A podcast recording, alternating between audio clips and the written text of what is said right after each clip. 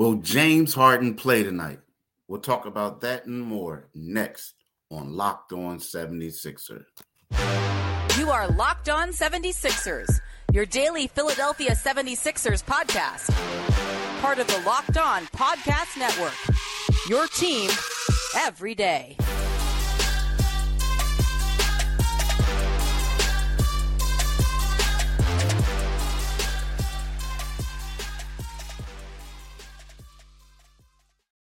Hello, I'm Keith Pompey. Thanks for making Locked On 76ers your first listen every day. We are free and available wherever you get your podcasts and on YouTube, part of the Locked On Podcast Network, your team every day. Today's episode is brought to you by Jase Medical, right? Um, empower yourself when you purchase a Jase case, providing you with a personal supply of five antibiotics that treat 50 plus infections. Get yours today at jasemedical.com. That's J A S E medical.com. Look, y'all, today we got a lot to talk about. Um, the 76ers will play their uh, second preseason game um, t- tonight, which is going to be Wednesday. And um, they play against the Boston Celtics. So we all know they played the Boston Celtics on Sunday. The score was 114 to 106. The big question is will James Harden play tonight? Now, the first game, James didn't play, Joel Embiid didn't play, the Anthony Melton didn't play, nor did Furkan Korkmaz. Furkan was basically an injury. He has an injury. He has a, a leg strain. Um, James and Joel, they're trying to ramp them up. They're saying they're trying to ramp them up to get them in game shape. And uh, D Melt, the Anthony Melton, been working hard at camp. They just wanted to give him the night off, right? So we're going to talk about is James going to play. Secondly, we got to talk about this impact that Pat Bev has been having. I mean, Pat Bev has been balling, y'all. I mean, really balling. Like the impact. I shouldn't just say balling. Let me say Pat Bev, his impact uh, as far as being a leader on the defensive end has really stood out. Now, again, it's been one preseason game. We're going into the second one tonight. But when you factor in like the leadership qualities and all the things and how all the young guys gravitate towards him, it's something, you know, huge.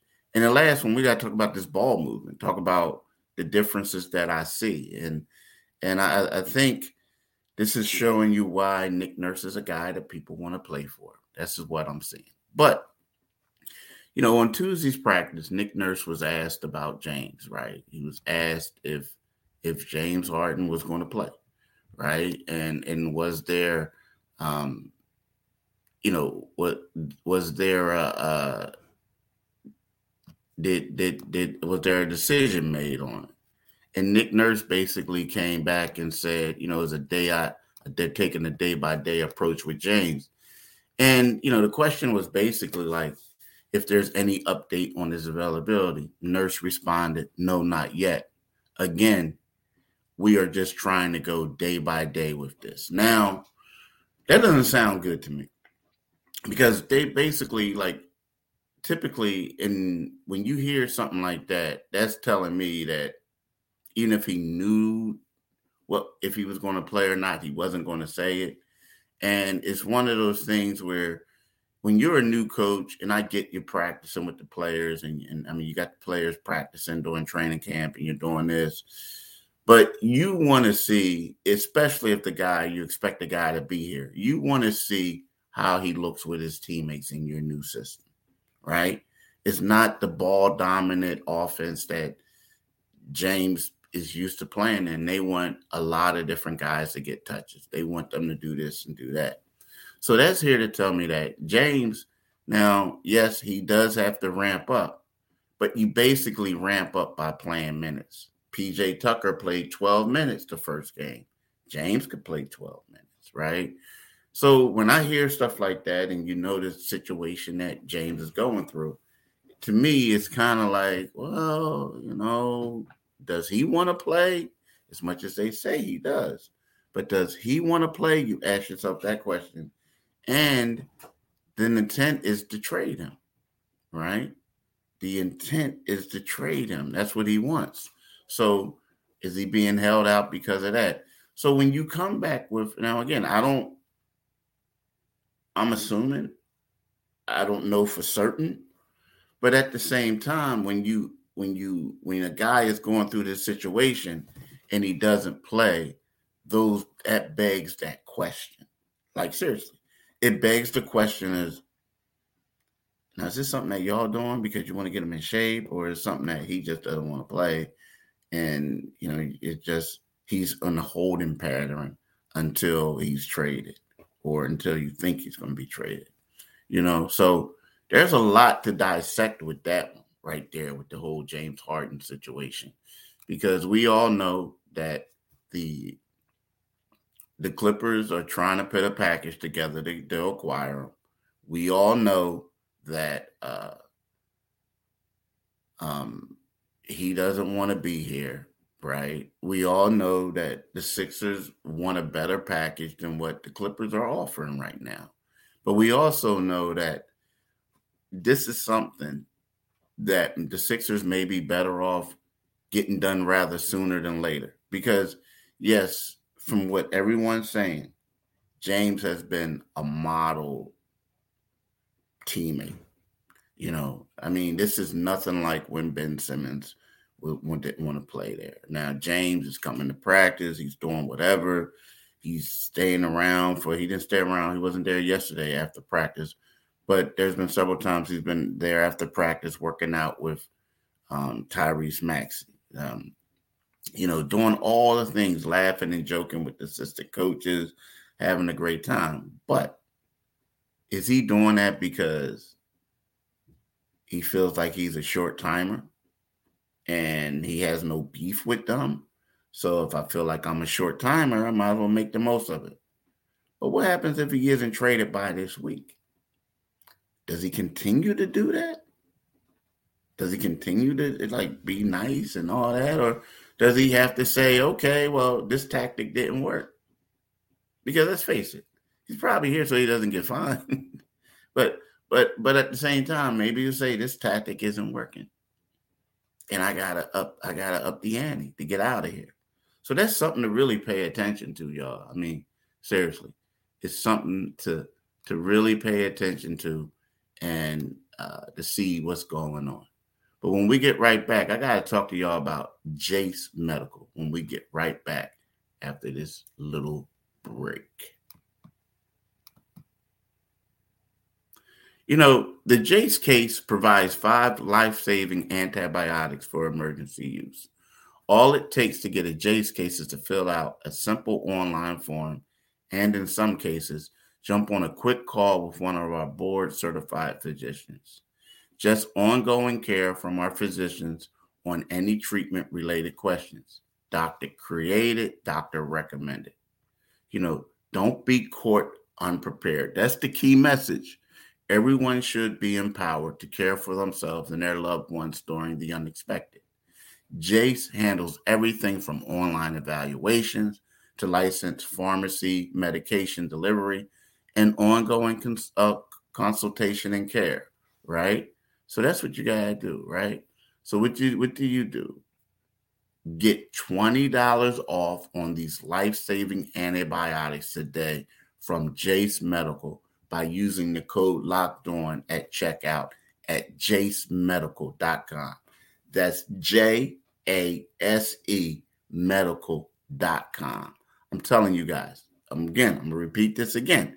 Get $20 off on these life saving antibiotics today from Jase Medical by using the code locked on at checkout on jasemedical.com. That's J A S E medical.com.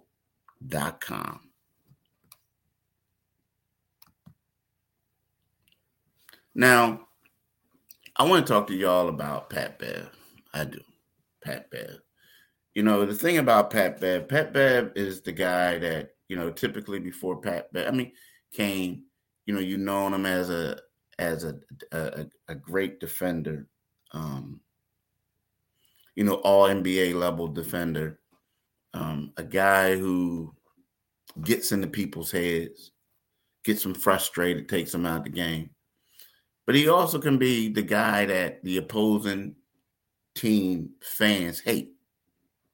Like, man, Pat Bever's a pain, pain in the butt. I, get him out of here. Get him out of here. I don't like Pat Bev. But if you are a fan of the team that Pat Bev is in, you love him. I mean, Pat Bev can do no wrong, right? Now, the thing is, you got certain guys who are leaders, right? And you got certain guys who are good to, for young guys. And, you know, Pat Bev is on a team with Tobias, Joel, PJ, Danny Green, if he makes the team. You know, they have leaders. They have leaders on this team. Didn't include James because who knows if James is going to be here, right? So Pat Bev doesn't have to lead in that way for veterans, right? Because they already have them. But the one thing I will say is what really stood out to me this last game was before the game, you saw how the young guys gravitated towards Pat Bev. Talking about the two-way players, the young guys, Jaden Springer, everyone. It was like they all gravitated towards him. Like he went to chapel, guess what? They followed them to chapel. You know, he says something, guess what? They listen. You know, and to me, it's like one of those things where it kind of like PJ Tucker, where you don't have to be the star to be the leader. And I think that is really important to have Pat Bev on a team when you got guys like this, is because let's face it, he wasn't a lottery pick. He wasn't a top guy. He was a grinder, man. He was a dude who came up through the G League. He was a dude who like made a living. Now again, as he is he one of the most lucrative contracts in NBA? No. But but what he does is he works hard. And when you have a bunch of young guys, some of them who two-way contracts, weren't drafted, going to the G League, doing stuff like that. You need a guy like Pat Bev. Why? Because he's laid the groundwork that they need to follow. He's found a niche for himself. I mean, people forget when Pat Bev was in high school, he was a bona fide scorer. The man. And we ain't talking about in Podunk City. He did it in Chicago. Went to Marshall, Marshall High School. You know, you know, good school, good basketball school. Um, so with that being said, you look at it and they say, in order for you to make it in the NBA, you have to find a niche. What are you there for? Everybody, there's a lot of people that can score. If you're playing on a team with Joel Embiid, Tyrese Maxey, how are you going to make an impact? Seriously, how are you going to make an impact in the game? It ain't going to be scoring. So you have to reinvent yourself. You have to do the little things. And that's what he's done throughout his career. Defense, leadership. And another thing is that IQ is there. So I'm saying this to say that I feel like he's a great addition at for the 76ers. He's a great addition for the Sixers. We'll talk about more when I get right back from this break. Snap into the NFL season with FanDuel, America's number one sports book. Right now, new customers get $200 in bonus bets guaranteed when you place a $5 bet. Yo, that sounds sweet to me, right? But I'm not a gambler, but I'm telling y'all, do that. Sounds sweet. That's $200 in bonus bets, win or lose. If you've been thinking about joining FanDuel, there's no better time to get in on the action. The app is easy to use there's a wide range of betting options, including spreads, player props, over unders, and more. So visit fanduel.com slash locked on and kick off the NBA season. But make sure you kick off the NFL season too. but I want you guys to kick off the NBA season too when we come. FanDuel, official partner of the NFL. Visit fanduel.com and include money lines, props, etc. and around your team, right? So do all that. And I'm telling you, when the NBA season comes, y'all gotta make sure y'all do the same. Seriously. Do the same. But the ball movement that the 76ers have displayed has been really good. Really good. I mean, you got guys like Tobias, PJ, D House. I mean, all these guys who last year I felt like didn't really feel like a part of the team. Now, the thing about it is that I like about it is that Nick Nurse is doing is when you see Tobias and PJ touch the ball, they feel a part of it. Like in the, the, and when you have a guy that feels a part of it, they play defense. They do everything. Like you have to like that's the biggest thing. I remember when Jimmy Butler was here, and Jimmy Butler was, uh, you know, I remember the, the, the first game that he played, he scored like thirty something points. First playoff game, first playoff game. They lost to the Brooklyn Nets. First, not game, but first playoff game and he had 30 something points and they lost the game. The next game, Jimmy didn't score a lot. I believe it was in the teens, right? And you ask him what happened. He says, Well, look, it's more important for me to get my teammates involved. Tobias JJ Redick. He says, because when you get guys like that involved, they feel more a part of things. And then they they start getting energy is better on the players when they're involved on both ends of the floor. And he was right. And guess what? It was that way from there on out. That series, and then the next one, they ended up losing. And seven, the Knicks nerds on that Kawhi Leonard four bounce shot to the Toronto Raptors. But he's right. So when you see PJ Tucker touching the ball, we know PJ's not going to shoot the ball a lot. But when you see him touching the ball, it's kind of sort of like, whoa, it it helps them to feel more involved, to do other things. They feel like a part of it. I mean, you know he's not going to shoot the ball a lot. But at the same time, it helps bring that other energy. Tobias Harris touching the ball.